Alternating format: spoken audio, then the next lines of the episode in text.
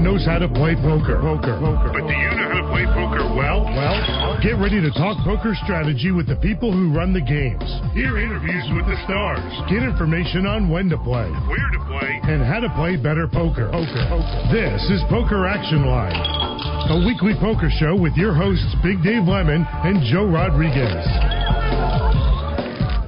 And welcome once again, everyone. Big Dave and Joe uh, in absentia from Las Vegas uh, as we do the show tonight. Uh, I sent him out there to uh, do a little uh, uh, discovery about uh, what's happening in the world of poker out in Las Vegas, and uh, it's probably probably warmer out there than it is going to be here tonight, Joe. Right? Oh, that's what I've been told. I mean, uh, I don't know if I can repeat on air, but my brother sent me a text this morning, the letter carrier, and he said he was freezing his you know what off, but he says he hadn't seen him since early this morning because it was so damn cold. Well, it's supposed to get down in the high 30s out west uh, parts of town here, so uh, uh, I guess we got to get ready for that. But uh, uh, tell me, well, I want to get into a couple things tonight. Well, first, let me just lay out what we're going to do tonight. Uh, we're going to spend a few minutes with Joe from Las Vegas, hear what's going on out there. We also got uh, plenty of big events uh, around the world starting up in the month of January. We'll talk about some of those later in the show. Also, uh, the Seminole Hard Rock had a little tournament between Christmas and New Year. We'll run down the results of that. I went over to the Isle Casino and talked to the new people. Uh, a good friend of Joe's, Vinny Gatto, uh, is uh, kind of the interim manager of that poker room since they let Sam Strickland go. So, uh, going to be an interesting 2018, Joe. Oh, absolutely. And guess what? You know, as you just mentioned, Vinny Gatto, what a great guy. I had the pleasure of working with him when he was just breaking in as a dealer and uh you know I was a I was a floor supervisor uh over there and working with his dad uh Jimmy Gatto who was also a floor supervisor like myself there and uh I believe his dad's been associated with uh Coco, you know, with uh Coconut Coconut Creek? Creek over there. Okay. And uh you know that if he if he gets a permanent position, that's going to be absolutely wonderful. He's been hardworking and well deserved uh, young man for for this job. Yeah, well, I don't know if he's going to be named uh, as, as a permanent director. We'll find that out. I'm trying to get some information to do a story for Ante Up Magazine, so uh, I'll have better knowledge next week of what's going to happen there, hopefully, and uh, we'll see what's going to happen. But a lot of changes on the horizon, and there always is here in South Florida. But uh, we'll see what happens, and uh, hope for the best uh, for for everybody that works there. Good friends over there, Dave Berman and and Alfred and Ralph and all the other guys over there that run the tournaments over there have done a great job for many years. Uh, I do want to mention this Fun in the Sun event because I did get some good interviews over there, and uh, we may hear one of them tonight. Uh, I talked to uh, old friend of yours, Neil Blumenfield, a guy I guess you're kind of a fan of, Joe.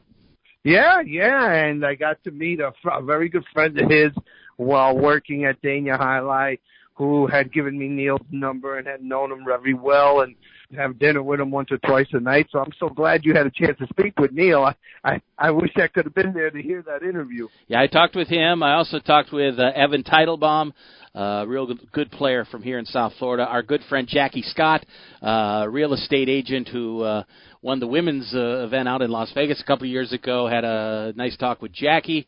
And I talked with uh, who was the the woman who was the chip leader at the time, Danny Diane, local player here, and uh, we'll probably get to most of those next week.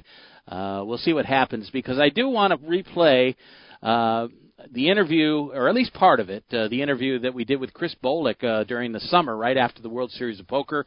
He won a bracelet out there this summer, and really had some great insight into what the the tournament was like and and the atmosphere surrounding uh, the Rio and all the great events this year with the uh, No November 9. Of course, they came to a title for Scott Blumstein, and uh, we had the great uh, appearance of John Hesp, and he talks about all of that in the interview we did, and it basically came upon that uh, looking for our best of interviews last week, that the show that we did, and I just decided that uh, I needed to play a bunch of this interview because he does a beautiful breakdown of a very exciting hand in that tournament.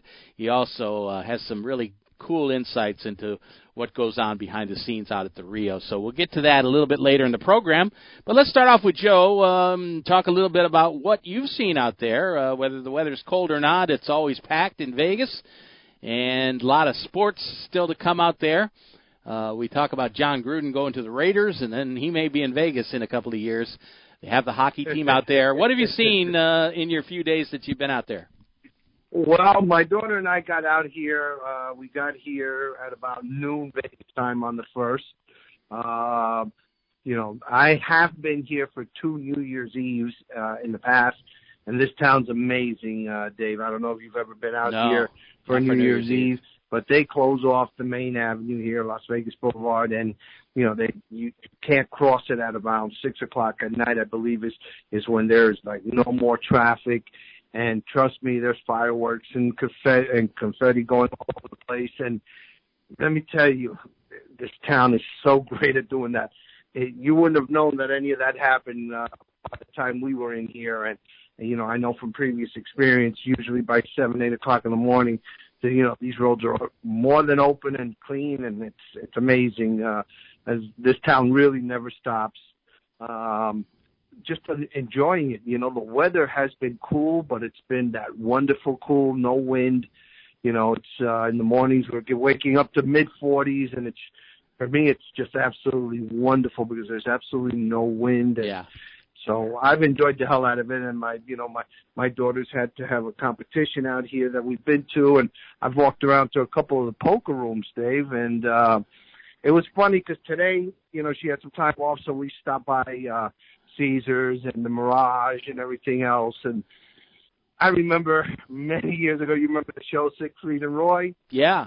And, you know, the Mirage was kind of the big poker room, if I'm not mistaken, at that time, yeah. you know, uh, and, and, and you know, at that time, and we're talking somewhere in the mid 90s. And I remember it was right outside. It was a huge room. And today I was counting the tables. It seems like they got about, a, I don't know, about a dozen tables, if that, in that room. They had maybe three or four games running. Same thing at Caesars. Um, you know, I'm staying at the MGM. I remember the first place I ever played poker in in in Las Vegas was at the you know was at the MGM, and the you know the room was in a completely different spot from where it is now, and it's actually busier now than it was back then. It was they actually closed this room down, you know, for for people who don't know, but they actually closed this poker room down for many years, and then I believe they brought it back after the you know the internet explosion of 2003. So, right, right. and I, I saw a lot more tables going on today downstairs than than I did back in those days. At the MGM. Yep, that's here at the MGM. Okay. Well, what is the scuttlebutt? Are people talking about different rooms? I know you mentioned to me earlier today that Planet Hollywood had stuff going on. Of course, we always know about uh, the Bellagio and uh, the Aria is obviously a big room with a lot of play. The Rio, of course, during the World Series, but probably not so much uh, during the uh, during the winter. So, uh, what is what are people talking about? Are places to go and uh, places to be seen? Well, listen, I asked a few people, a few managers. They were kind of busy. They, they by themselves in the room. Uh, I did stop by the Aria yesterday, not today, but yesterday. They had, I guess it's their daily one o'clock uh, with a dollar twenty, you know, hundred, you know, one twenty-five buy-in. Uh, at two o'clock, they already had sixty-seven people in that tournament. Uh, manager told me they usually get somewhere between eighty-five and a hundred, and the room looked nice. Now I don't know if it's just because, you know, a lot of people left town. I have seen the rooms that I've gone to are a lot slower at this moment than I have seen them in the past when I've been in here. Even Planet Hollywood, I, I, I, you know, the, the last time I visited here, Planet Hollywood, I played in a couple of their daily tournaments just to kill some time and have some fun because they're small buy-in tournaments. But they had a lot more cash games going back then than they did now. So I don't know if this is a byproduct of you know everybody just being partied out and you know the the the group of people for the new year, but um, from my experience, and again, I'm not out here that often, but from my experience, the room seemed a little slow, you know, in all the poker rooms that I've gone to. Yeah, uh, I was talking to some people the other day about uh, the Mandalay Bay. Obviously, that was where the shooter uh, killed so many people from the uh, window of his uh, hotel room and uh, people told me that their business has dropped off a little bit because a lot of people just feel weird about staying there now. Well, let me tell you something. It does seem, uh, and again, I, I don't know if I can attribute this to just it slows down for a few weeks. Uh, uh, you know, right before this weekend, this coming weekend when the playoffs for the NFL begin and everything else, you know, but things do seem a little bit, you know, not a little bit, a lot slower, at least in my memory compared to what I saw here the last time I was here. Right, right. And the last time I was here was, uh, I was here, Dave. I, you know, I don't know if we mentioned this on the show, but I was here the the I left that Thursday and the, and you know the shooting that took place here in Vegas happened that that Sunday. Right, and right. I, you know I was here in Vegas a few days prior to that. Um, as a matter of fact, I had been at the Mandalay Bay the Tuesday before the shooting with my wife, and you know uh, it sure seemed a lot busier back then. And I know that's a slow time. Usually September October is time to get some really good deals to get here to Vegas you know, and uh, you know, I, don't know. You know, you keep bringing it up, and maybe that's the truth, Dave. I, Yeah. you know, maybe it is because of what happened here, but it doesn't seem as busy as I thought it would be. It's kind of a shame because certainly not their fault. But uh, uh, the other thing I wanted to ask you about if is there any palpable buzz about the hockey team right now? I'll tell you what. I see a lot, a lot, a lot of people wearing the Golden Knights shirts.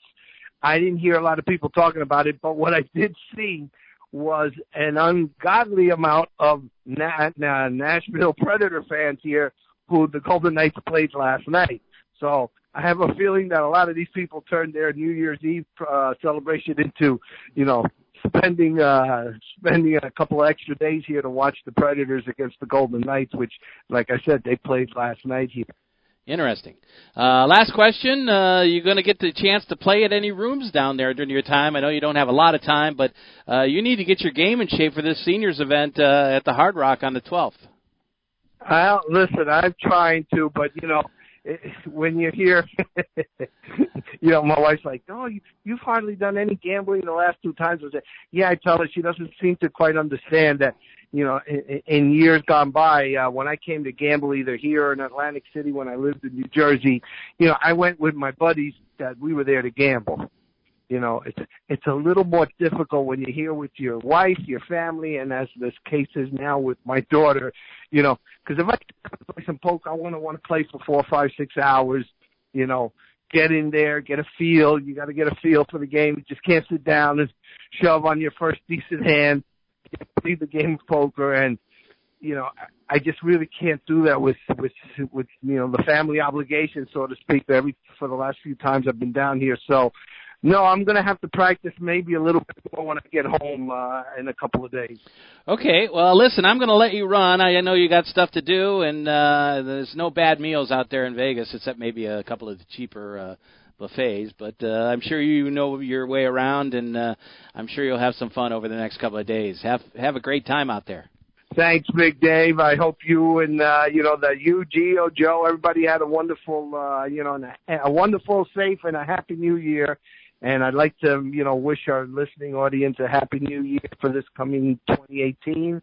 And uh, I will be back here, God willing, in, in South Florida next Wednesday to give you any more updates that I may get before I leave here. Okay, sounds good. Thanks, Joe. Appreciate it. Thank you, sir. Okay. We'll talk soon. Talk to you later. Bye bye. Bye bye.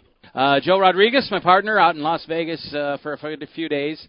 Took a trip out with his daughter for uh, some uh, stuff that she had going on, and uh, certainly always uh, great to be forced out there and to go out there against your will.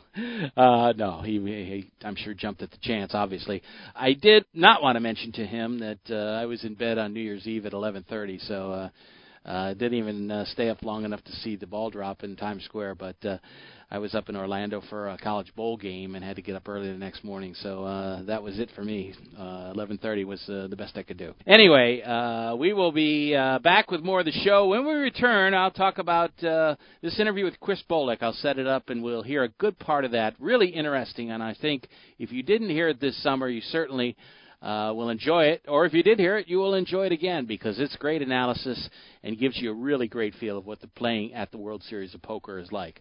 So we'll return uh, in just a few moments. A little later on, we'll also run down some of the other events that are upcoming around the world in the month of January, and we'll talk about what happened just in the last couple of weeks down here in South Florida at the Hard Rock and the Isle and other places. We'll return after these messages on Poker Action Line. This is Poker Action Line. Hi, this is Big Dave from PokerActionLineRadio.com. I want to let all avid poker players know about a great new lottery game that was developed by one of our sponsors, Atlantic West Management Group. This game is now available worldwide on the internet and will be served as Place Your Chips Caribbean and operated on the internet as an international lottery by Atlantic West. The Texas Hold'em poker like game is perfectly legal everywhere and presented as a lottery game with tickets available on the internet. You can win Pick Six lottery tickets and cash prizes by using your poker playing skills. It's open to lottery players worldwide, and right now this game is in a play for free test mode, and you are not obligated to purchase anything. You can get 50,000 free play chips per ticket for the purpose of evaluating the game with no prizes awarded until the game goes live. The lottery customer can purchase a ticket with a unique number that will grant them entry into one of many Texas Hold'em poker tables with a chip stack and like a lottery game. The prize value will be based on ticket sales. That chip stack will be valid for the remainder of the week as players can access the site as often as they like to try and take the chip lead. At the end of the week, the highest chip stacks will be awarded lottery prizes, and if you lose all your chips, the lottery ticket becomes null and void. As with regular lottery games, you can purchase as many entries as you like. However, each ticket stands on its own merit, and much like the regular lottery, the results of multiple tickets cannot be combined toward a prize. The name of this game is Place Your Chips Caribbean, you can access a live demonstration of the game right now at www.placeyourchipscaribbean.com. We believe that when it goes live soon, there will be a heavy demand for this game, as most lottery players would much rather have some say in the outcome of their lottery result. Their odds of winning are greatly improved if they're able to utilize their playing skills in order to increase their chances of winning. I hope that you will try the Play for Free demonstration and hope that you will join us when the Play for Real game becomes available later this year. WFO Radio NHRA Nitro is all about the NHRA Full Throttle Drag Racing Series. Join Joe at 7 p.m. Eastern each Tuesday night for the first edition of NHRA Nitro, featuring the NHRA's Alan Reinhart. Race winners stop by to talk about bringing home the Wally. Every Tuesday night following NHRA national events. NHRA Nitro is available on demand anytime on the WFO radio application and at WFOradio.com.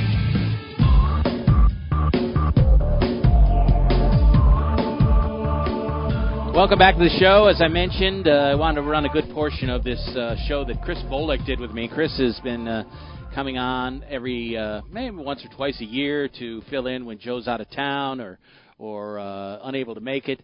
And uh, he does always does a great job. I think he's a very talented broadcaster in his own right, and I think he needs to really expand into that. I've told him several times. This summer, he won a bracelet out at the World Series of Poker. Um, he's currently ranked 461 on the Global Poker Index, uh, 221 in among U.S. players, and has been as high as the top 75 in his career. 1.853 million dollars in career earnings, and just recently, uh, in late November, won uh, finished second, I guess, in the uh, tournament over at the Isle Casino at Pompano and uh, won twenty five hundred. Or actually, it was a twenty five hundred dollar buy-in. He won twenty five thousand. So still playing well. Obviously, uh, the great tournament uh, bracelet win this summer, and he has won a World Series of Poker circuit ring as well. And also uh, won the big tournament, or finished second, I guess, at the uh, Jacksonville Best Bet Jacksonville on the WPT as well. So uh, he won an event at the Hard Rock uh, that was also uh, the Lucky Hearts Poker Open a couple of years ago. So not sure if he's playing in that upcoming, but we'll talk about some of that when we get done with this interview. But this is the conversation we had back in July, right after the World Series of Poker, and I asked him for some of his observations. Uh, about how the series uh, went and how it was different this year than in past years. And then we got into the main event, talked a little bit about uh, some of the final table stuff and the big hand that really propelled Scott Blumstein uh, to victory uh, was against John Hesp, and that takes a good part of this uh, interview. But uh, really wanted to get some expert uh, thoughts on it, and he certainly was willing to comply. And uh, I think you're really going to enjoy this. But here's Chris Bolek from the interview we did this summer. let's start out with the main event. Uh, first of all, some general observations about the the tournament. I didn't get a chance to go out this year. I've been out the last two years, and I, I think the first time I went out was 2012. I think that was the first time I met you uh, with Steve Carp there at the outside the uh, the Thunderdome final table. Okay, yeah. You remember that? Was that your first year? Uh, I've been there every year since uh, 2011, I think. Okay. So it's been a few years. So maybe yeah, first or second year. Um, and uh, it actually changed uh, a bunch. This not a bunch, but they switched up the rooms a little bit. Right, they right. switched where the Thunderdome was. Uh, they had a bunch of action in the Amazon that they haven't had before because they opened up that room quite a bit. So it had a little bit of a different feel. And they also added this King's Room cash game area. I don't know if you heard about that, but it was super nice uh, uh, lounge area with a bunch of nice big cushy chairs and tables and uh, free drinks where you could walk up. So that was a nice added bonus, which they're running the World Series of Europe at King's Casino in in uh, Czech Republic. Right. So that was a little cross marketing that they were doing. The guy that owns that casino came by and set up this whole area, which was nice. Nice area for the cash game players. Yeah, it's uh, after being the same, it's nice to see them mix it up a little bit uh, out there. Uh, there were a few other changes with the uh, food situation. I think uh, was it better this year? The whole, I mean, obviously you won a bracelet this year, so it's obviously the best one you've ever been to. Yeah, but, I'm looking uh, at th- everything Were the like changes the in a positive manner, or is it just getting too big for its own good? No, I, I think I, I think the World Series does a good job of, of, of handling the amount of tournament. I mean, they're running so many tournaments daily. So many people are walking through those doors every day. I, I think they've learned a lot in the last few years, and and they manage it well. Uh, the the food situation could maybe be better, but I don't think that's a high priority on their list Right. when they have thousands of people walking in and out. Uh, so, you know, it, it it was it was good. It was enjoyable. I think they they always do a good job. There's hiccups, minor hiccups along the way every year. Uh, players, especially poker players, are prone to complaining, so Right. those come up. And uh, and you know, every year it seems to be a little bit more comfortable. There was some issues with the cards early on this year as well, Yeah. which happened last year. Um, and I think halfway through the halfway through the the World Series, they switched the decks. So, you know, they're trying to do their best to to to fix these hiccups along the way.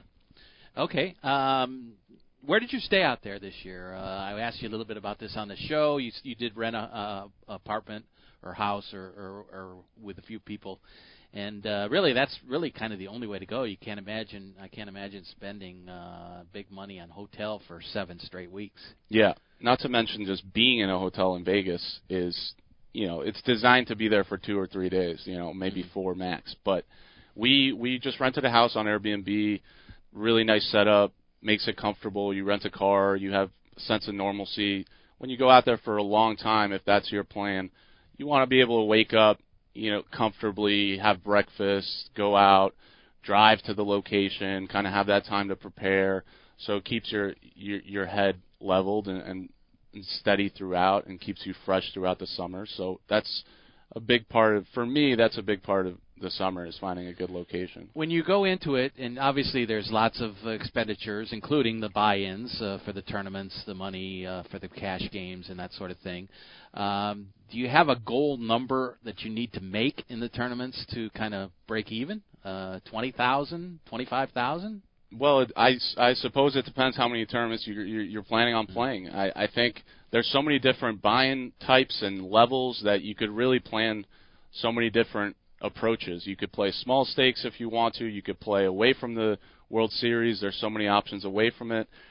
For me personally, I just kind of put together a, a rough outline of what I think I want to play that I will enjoy, not not too many, and uh, and then I go from there. And if I start doing well, I start adding tournaments as I go along, or if I play cash games and it's going well, I'll maybe jump in a bigger tournament that week.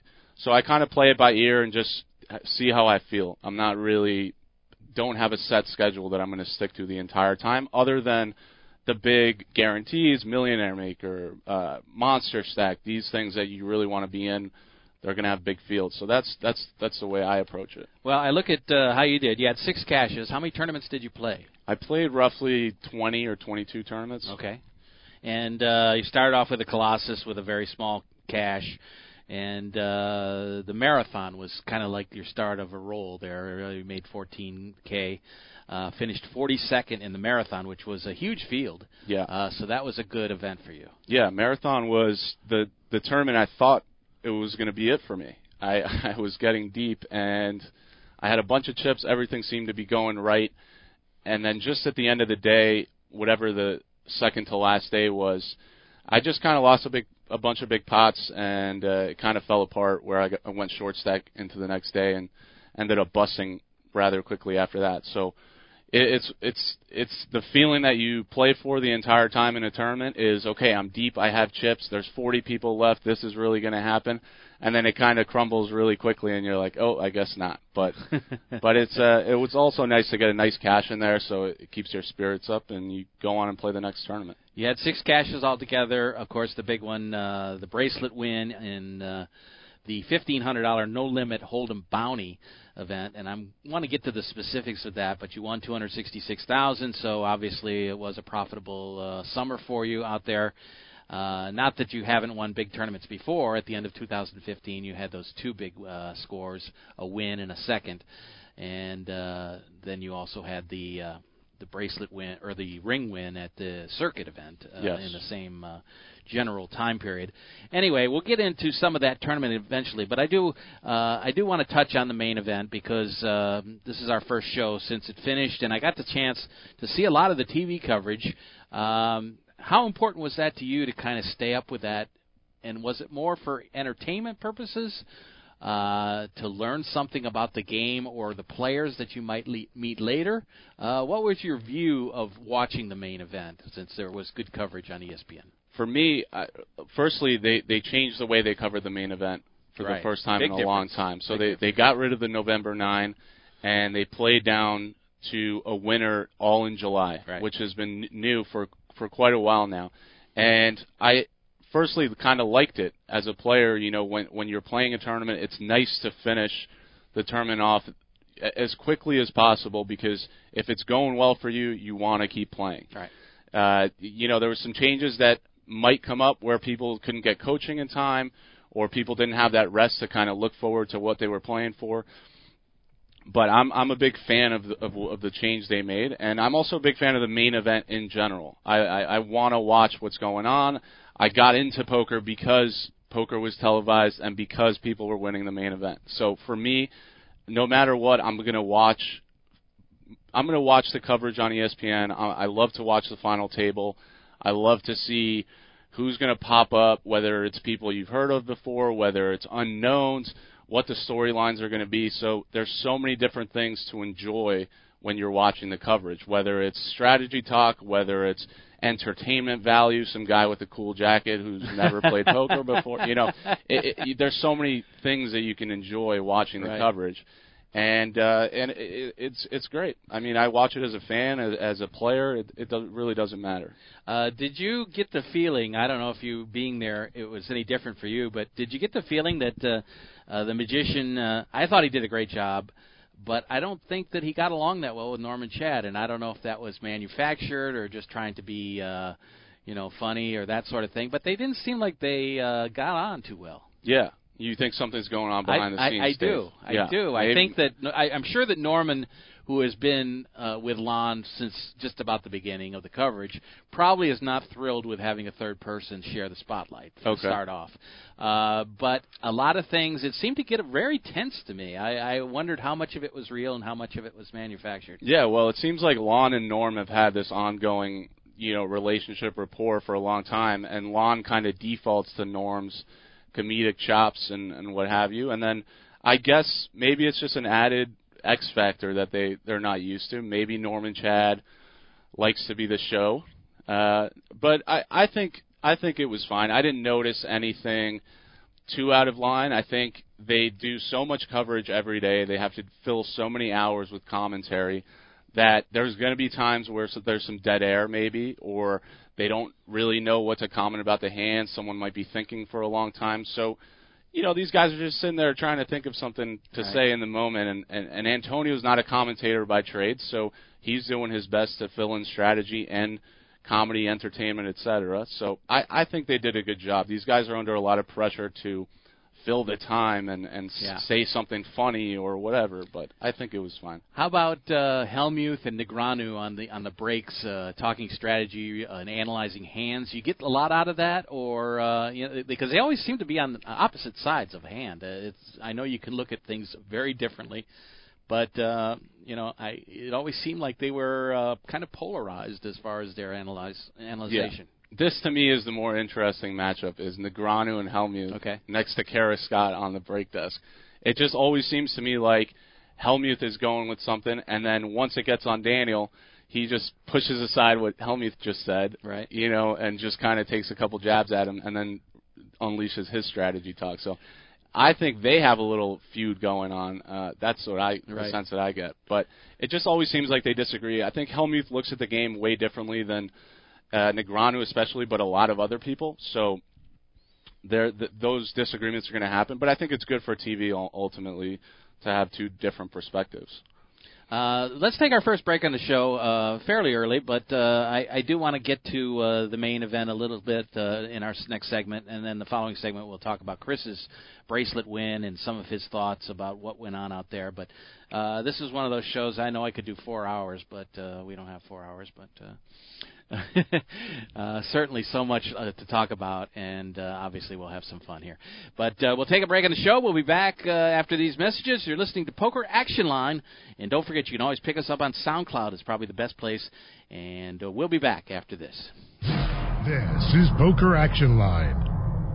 This is Big Dave for PlaceYourChipsCaribbean.com. Want to know what's really cool? Your charitable tax-deductible donation every time you play. PlaceYourChipsCaribbean.com. The feel-good gateway to fun and prizes. Play free. Learn our system. Get 50,000 free chips and play for prizes. Play for scholarships that benefit Caribbean students. PlaceYourChipsCaribbean.com. Take it from Big Dave. A win for you is a donation to Caribbean education. PlaceYourChipsCaribbean.com. Hey, what's up? Thinking about you. XOXOXO. Want to snuggle. Dot dot dot. JK. Hit me back. You getting these texts? Question mark. We should hang later. I miss you. Holla at ya, boy. Holla back. Holla back. Holla back. Are you at home? Where are you? What are you doing? OMG. You are making me mad. Are you with your ex? You better text me back. I'm waiting outside your house. Relentless, aggressive texting is like sending an angry robot to deliver your message. When does the robot become dangerous? Let us know at that's not cool.com. That's not cool. Dot com. Brought to you by the Ad Council.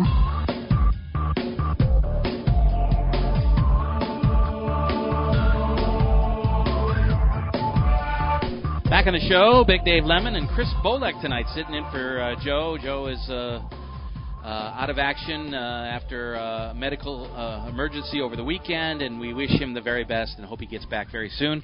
Uh, may have to have a couple of uh, guest hosts over the next couple of weeks, but we'll do our best here and uh, hope that Joe gets back as soon as possible. Uh, back with Chris Bolek, though, who won a bracelet this year at the World Series of Poker event number 50. Uh, just a quick question about that. It was a bounty tournament which I always enjoy. Uh, does that change the way you play to try to knock guys out when you really uh, maybe shouldn't? I I know that you're supposed to change the way you play. I'm I'm I'm happy to admit that I don't exactly know how I'm supposed to change the way I play for a bounty tournament, but it it in the beginning it was crazy action. Everybody was going after bounties.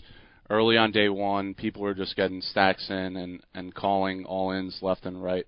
So the tournament was a lot of fun. There was just way more pots being played than a normal event.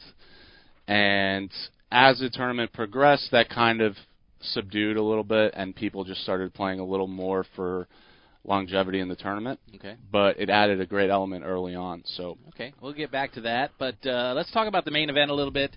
Uh, John Hesp was well, obviously the the magician who we mentioned in the first segment was thrilled with the guy and thought he was great for poker and and he was very entertaining. He of course was the gentleman with the Panama hat and the uh, colorful jacket.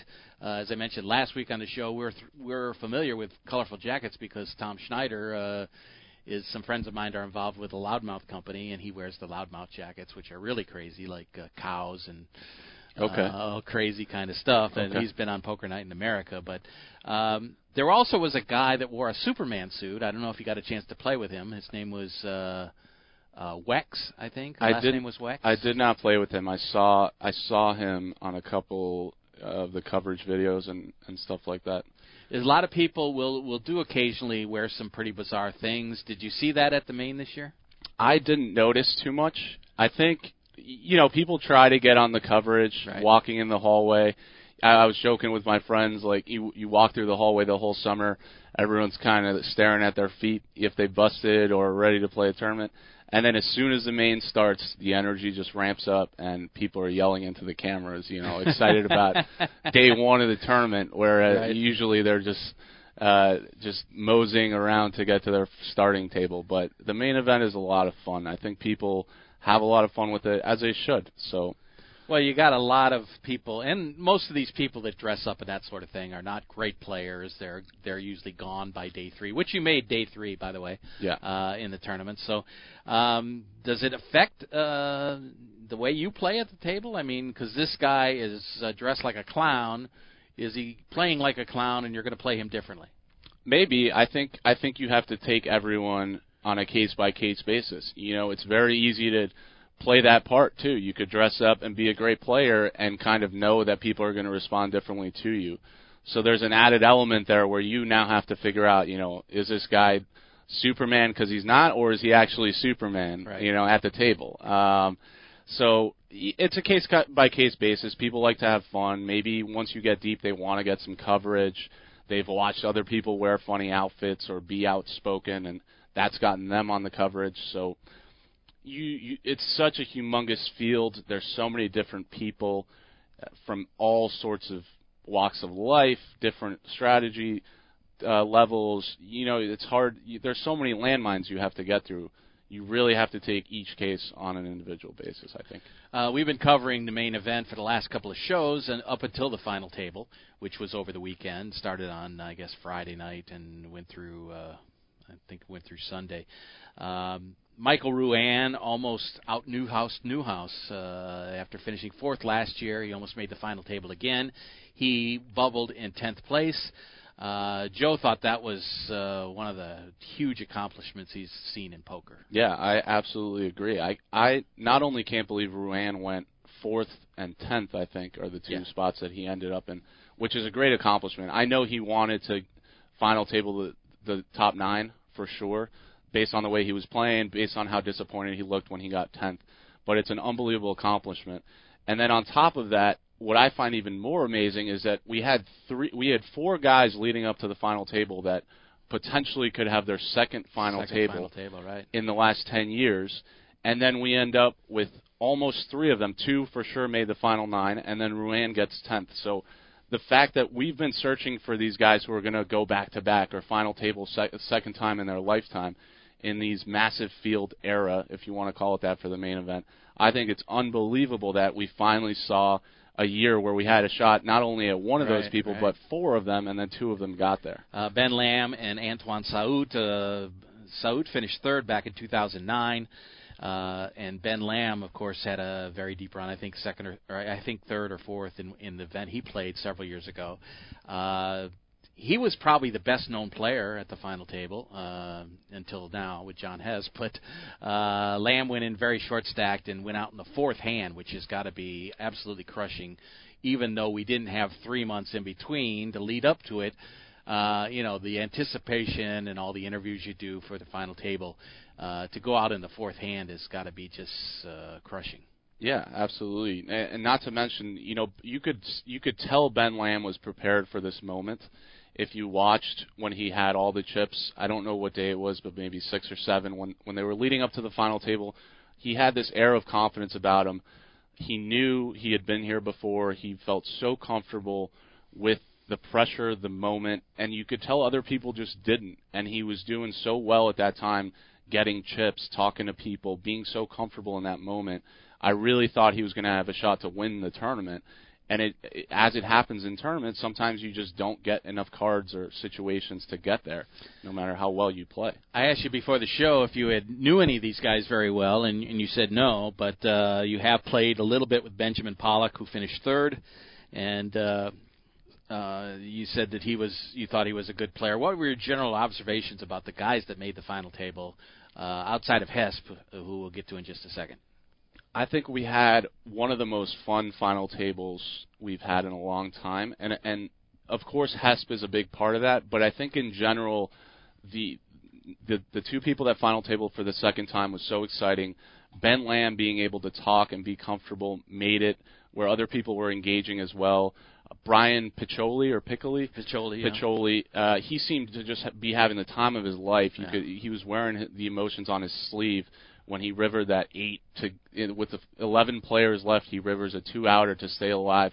I mean, these these guys were having the time of their lives, and you could tell. Yeah. And it's been a long time since we had that in the main event, where y- you felt for these guys and felt the moment as you were watching it, rather than see maybe eight or nine pros who know it's a big moment but aren't showing it on their face because they don't want to give anything up. So it's it was a fun one. Uh, ben went out very early. Jack Sinclair uh, was the second one out, and they were supposed to play down to six, but they ended up uh, stopping at seven. Was there? There was a little bit of controversy about that.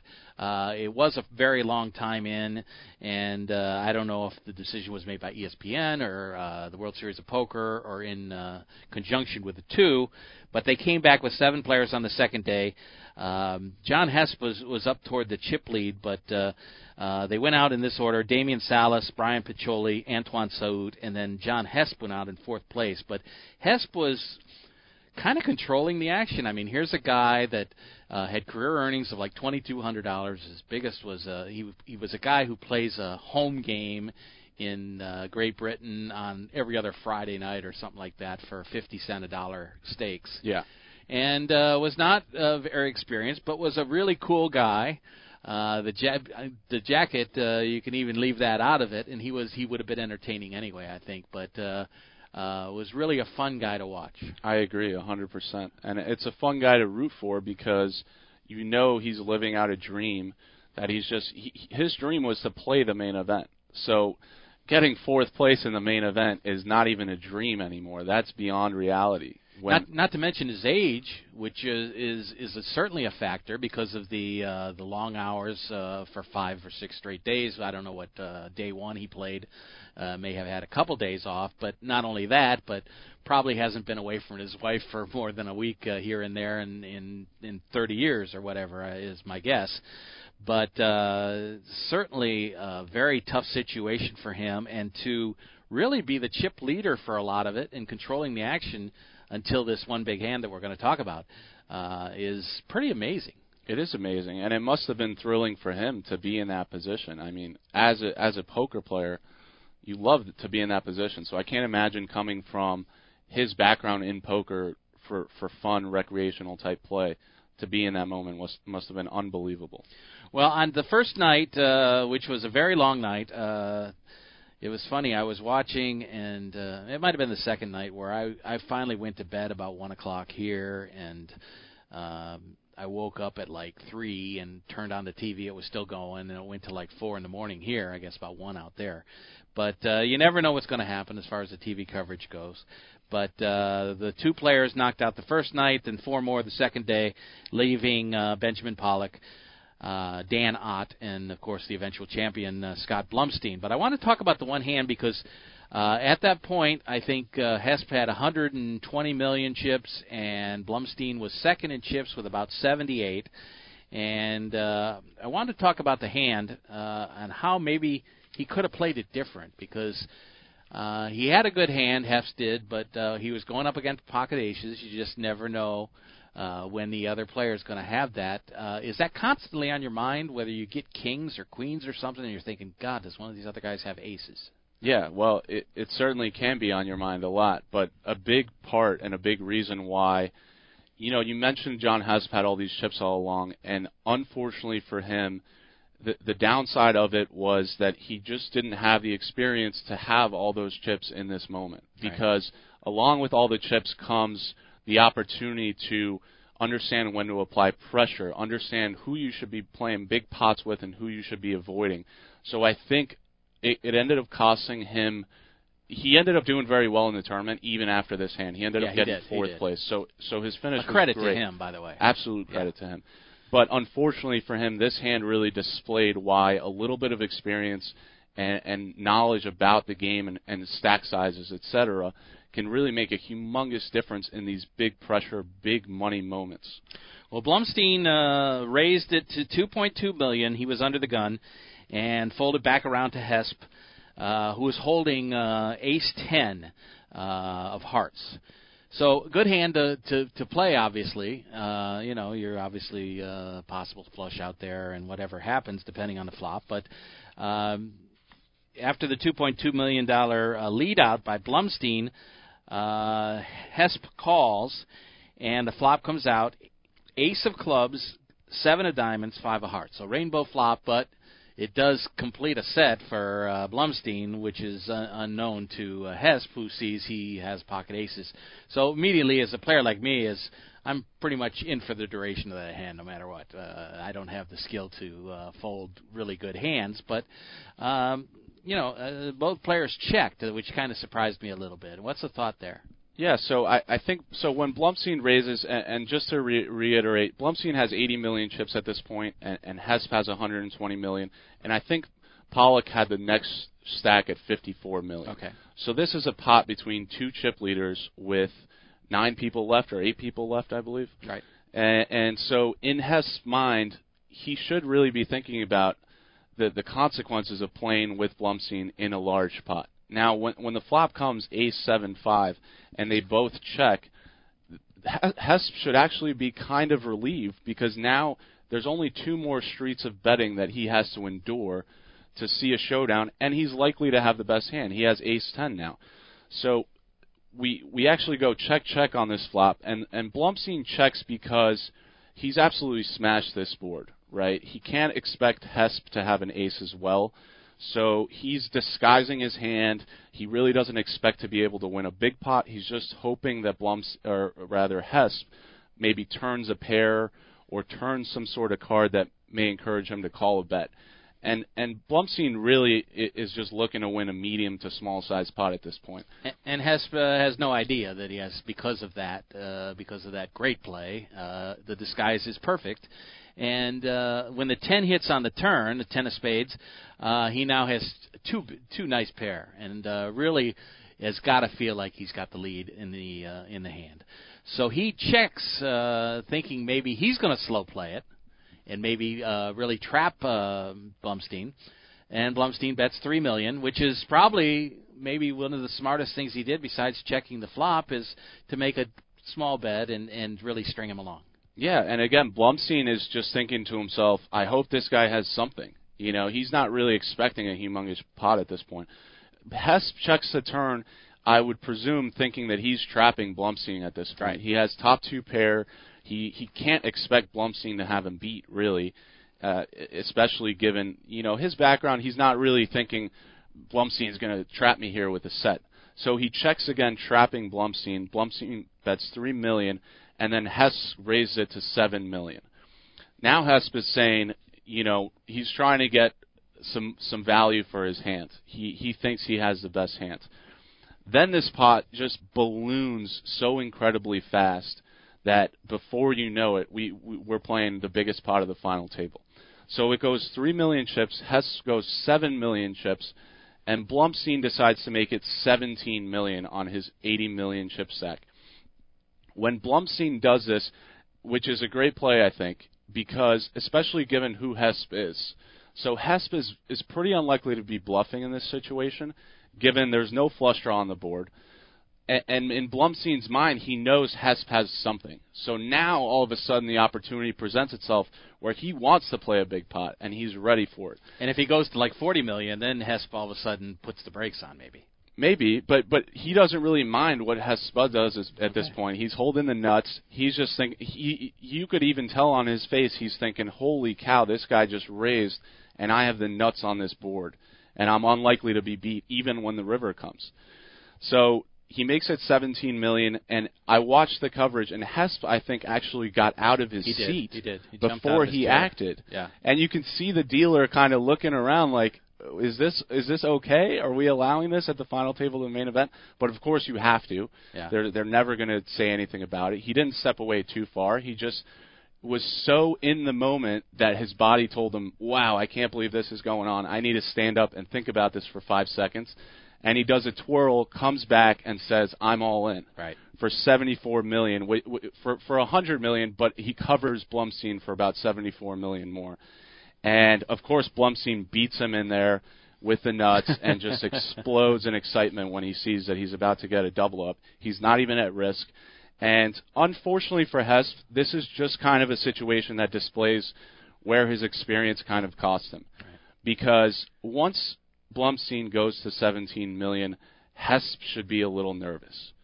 What is Blumstein really telling me here? He can't really fold, but he probably should have called, right? he probably should have called. He probably should have stayed in his seat. um, you know, and it's one of those things. It's a double-edged sword. H- Hess played this entire tournament on the edge of his seat, literally and figuratively, and he wore those emotions on his sleeve, and it helped him probably to get there. But at this point, when you're in that moment, you can't let the other guy know you have a tough decision because now once he does that and, and he calls, Blumstein knows either way. He gets a sense of where Hesp is at. So Hesp should have probably called and then been pretty disgusted when Blumstein bet the river again in this humongous pot. But it may have saved him some chips in the in, in the end if he decided to do that. Uh, if you think about Hesp and, and if you followed the tournament along the way, uh, you know that when the first night started, he won the first three or four hands. Uh, you know, he was joking around saying, "Hey, do you want to see my hand?" And and he show he would show the bluff or show the that he did have it, uh, and it was really kind of entertaining because uh, uh, later on he worked in the fact that he said, "Well, you could see it." In 30 minutes when you check with your friends and see what came in. So he was like kind of playing around and switching things up a little bit, but um, you know that was really the turning point of the event. Now Blumstein came in, I believe, with chip lead into that day, uh, you know, halfway through day one or something. But for the first time, uh, Hesp goes from chip leader to 24 million chips, and Blumstein's up to like 150 some million. So he never really gave up that lead. So he took the lead there uh, for good. Yeah.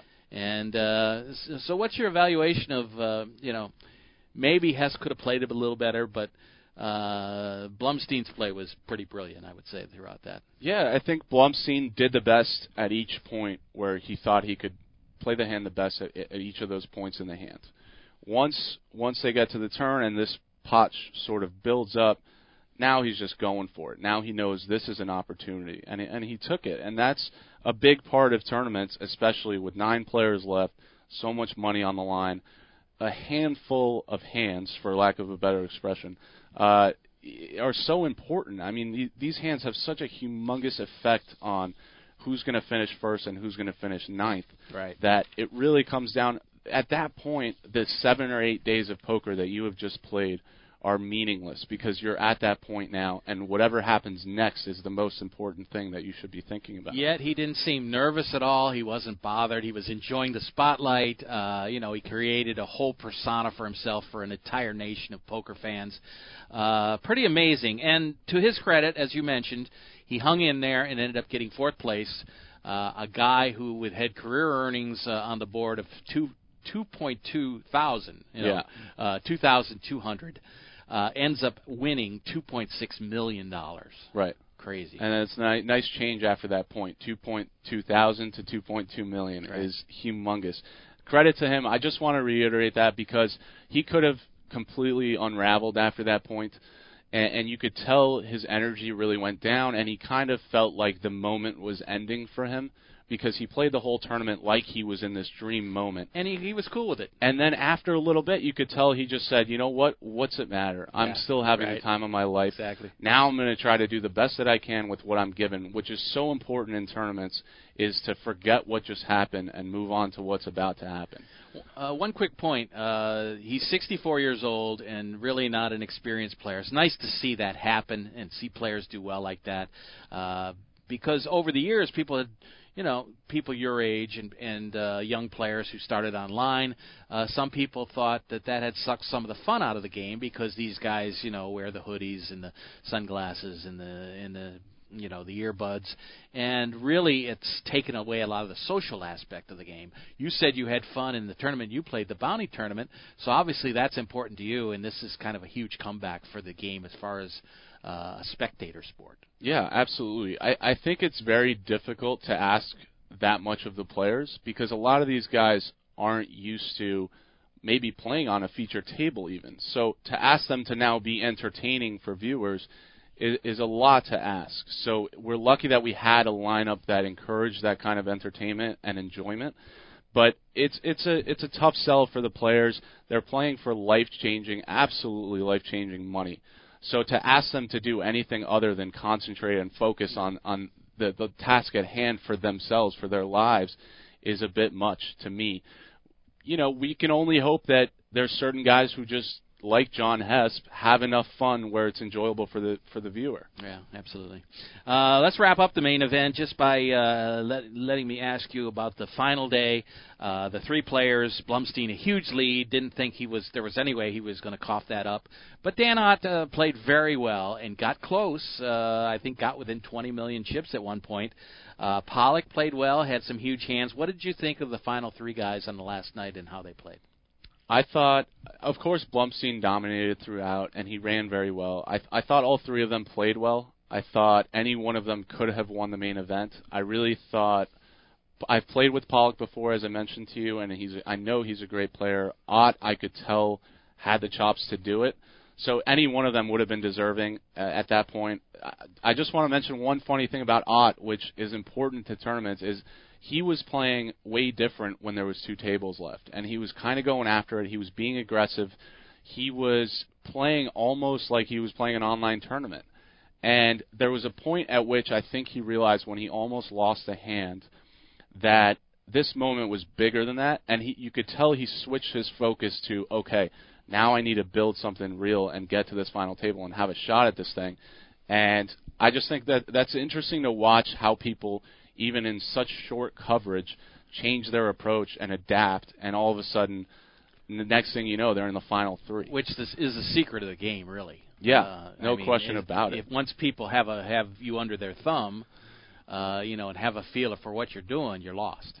Yeah, absolutely. So you you have to keep adapting and changing, but you also have to keep in mind that everyone else is doing that too, and and there's so many elements to this game that make it so great, and and that's a big part of it. It's not just about the numbers and and the cards and you know there's staring at your opponent there's how does anyone feel in this moment when you're playing for that much money on this stage there's lights and camera you know everyone's going to be affected differently so it's such a great great event That's our good friend Chris Bolek. Uh, we talked to him this summer, and uh, uh, the interview was a little too long to conclude in our best of show that we did last week with uh, interviews from Mike Sexton, Matt Savage, and several other other people. So um, I did want to play that again because I felt that was really the best moment of the show in 2017.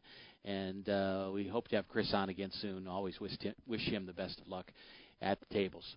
Uh, let's take our final break of the program, and when we return, we'll talk about uh, some stuff upcoming around the world in January in the world of poker, and also uh, the recent tournament completed over at the Seminole Hard Rock. We'll be back after these messages. This is Poker Action Line. Hi, this is Big Dave from PokerActionLineRadio.com. I want to let all avid poker players know about a great new lottery game that was developed by one of our sponsors, Atlantic West Management Group. This game is now available worldwide on the internet and will be served as Place Your Chips Caribbean and operated on the internet as an international lottery by Atlantic West. The Texas Hold'em poker-like game is perfectly legal everywhere and presented as a lottery game with tickets available on the internet. You can win Pick Six lottery tickets and cash prizes by using your poker playing skills. It's open to lottery players worldwide, and right now this game is in a play for free test mode, and you are not obligated to purchase anything. You can get 50,000 free play chips per ticket for the purpose of evaluating the game with no prizes awarded until the game goes live. The lottery customer could purchase a ticket with a unique number that will grant them entry into one of many Texas Hold'em poker tables with a chip stack and like a lottery game, the prize value will be based on ticket sales. That chip stack will be valid for the remainder of the week as players can access the site as often as they like to try and take the chip lead. At the end of the week, the highest chip stacks will be awarded lottery prizes, and if you lose all your chips, the lottery ticket becomes null and void. As with regular lottery games, you can purchase as many entries as you like. However, each ticket stands on its own merit, and much like the regular lottery, results of multiple tickets cannot be combined toward a prize. The name of this game is Place Your Chips Caribbean, you can access a live demonstration of the game right now at www.placeyourchipscaribbean.com. We believe that when it goes live soon, there will be a heavy demand for this game, as most lottery players would much rather have some say in the outcome of their lottery result. Their odds of winning are greatly improved if they're able to utilize their playing skills in order to increase their chances of winning. I hope that you will try the Play for Free demonstration and hope that you will join us when the Play for Real game becomes available later this year. Welcome back. Final segment of the show. Big Dave in the studio. Uh, Joe joined us earlier. I hope you caught that and uh, talked about a little bit what's going on out there. Joe will be back next week on the program, and we'll line up some guests. I did a few interviews over at the Seminole Hard Rock at the Fun in the Sun Poker Open, which ran from December 26th through the 30th. There was just six events. Uh, the largest one was the main at 560 buy-in. It was won by Bill Farnan, who is a uh, a 40 uh, 57. I'm sorry, 57 year old uh, uh, player from Jupiter, Florida. And uh, he was declared officially the winner. There was actually a two-way chop uh, between Farnan and Nathaniel Anderson. Uh, Farnan won 21,800, and Anderson takes home 19,551. Uh, talked to a few of the players in the tournament, including Danny Diane, who uh, won one of the events. She won event number five, uh, which was right before, obviously, and that was the 130 Deep Stack Turbo. She won uh, $3,200, but she picked up more money for her fifth place finish, 4,700. I had a brief conversation with her, which we'll get to next week. Also, Neil Blumenfield, which I mentioned. Evan Teitelbaum, who had uh, what I felt was a great year. He wasn't so sure, but. Uh, uh, we talked to him about a few things, and then our good friend Jackie Scott. So we'll get to all of that stuff next week on the program when Joe returns and we uh, run down a few things. Uh, also, I did want to mention some of the tournaments coming up. Uh, January 6th through the 14th is the Poker Stars Caribbean Adventure from Atlantis in the Bahamas. Uh, 31 events in that poker festival. There'll be a $10,000, 300, $10,300 uh, main event which runs from January 8th through the 14th, one last year by Christian Harder. Uh, they had 738 entries last year, so uh, always an important event. And usually they're competing against the Aussie Millions, but that's going to run a little bit later this year. That does not start till January the 17th, and uh, that main event will uh, start. Uh, late in January, we'll finish up on Sunday, February 4th. You can catch some of that on Twitch later in, uh, well, actually the first part of February. So that will be at Crown Melbourne, Melbourne, Australia, the Aussie Millions, and always one of the big uh, tournaments of the year. And then here locally, we'll have the uh, Lucky Hearts Poker Open at the Seminole Hard Rock, which is a WPT main event. Also, WPT Deep Stacks will have their uh, tournament, $1,100 buy-in to kick things off. That's uh, actually event one of the whole week, an $1,100 buy-in.